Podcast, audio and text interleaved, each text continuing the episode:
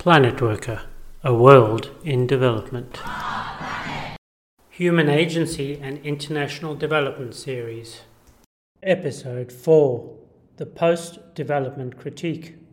The celebratory trope of development success in the 1980s was accompanied by an undercurrent of disquiet. According to Sachs, the idea of development stands today like a ruin in the intellectual landscape. This provocation reflected a temporal critique of a perceived crisis in development as ideology, and in turn, the development crisis experienced from 1948 to the 1990s. Posited as a global political project by many proponents, the ideological superstructure of development was vigorously critiqued by post development theorists in the 1990s. These critics appeared unanimous in their view that the development crisis was one of global vision and coordination, expressly an outcome of the inability of multinational institutions to subvert and control economic development. Their assessment of the elements of this crisis, both past and present, lead them to conclude that international agencies were no nearer solving the elements of the crisis than in 1948. For these critics, the crisis of development was one of inequitable, and unsustainable economic growth, undermining progressive social change and human progress. In a general sense, development had become dominated by economism, specifically the propagation of standardized economic models regardless of the variations of national context.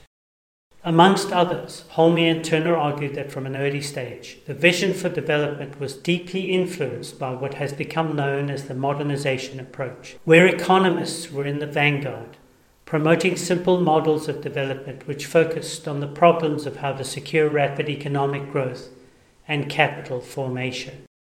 Criticism from the postmodern, post development school extended to the fallacy of human development as a central concern of development. For them, human development, while espousing laudable principles of participation and consultation, often imposes a manipulated form of participation or human action in which people are led to take actions which are inspired or directed by centers outside their control.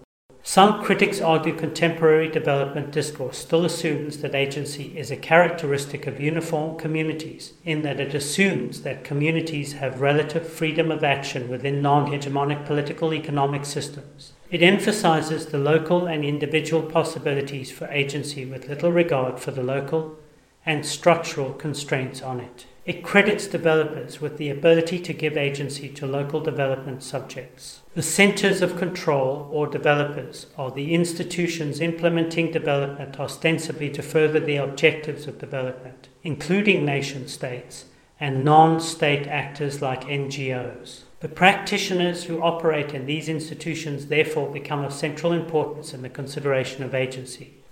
The post development critique has importance overtones for our consideration of individual agency in development. Post development theory, like a lot of other contemporary social theory, is concerned with the need for sensitivity to difference and very critical of the way in which many development initiatives have imposed particular values and derided the values of those in the underdeveloped world. Mayer, too, argues that this construction of a causal relationship between participation and empowerment ultimately relies on the establishment of a spurious relation between knowledge and agency, in which individual agents are empowered at the level of consciousness in a vacuum divorced from actual social and political action. This critique extends into a wider level in a discourse about the agency of countries.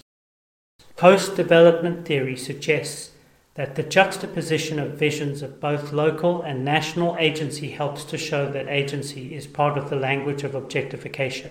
To talk about agency is to objectify and neglects the socially constructed, normative nature of the concept. Participation and agency can be and often are contradictory, in that agency can only be effected through the imposed institutional structures for participation. The post development theorists were influential in generating a general critique of neoliberal development discourse, yet themselves faced significant criticism.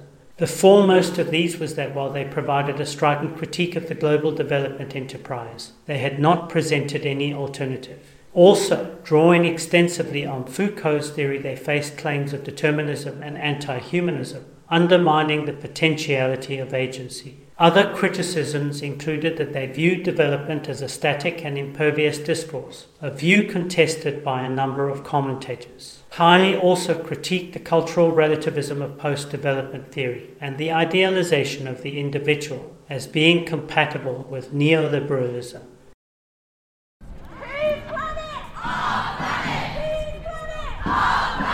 Planet Worka, a world in development.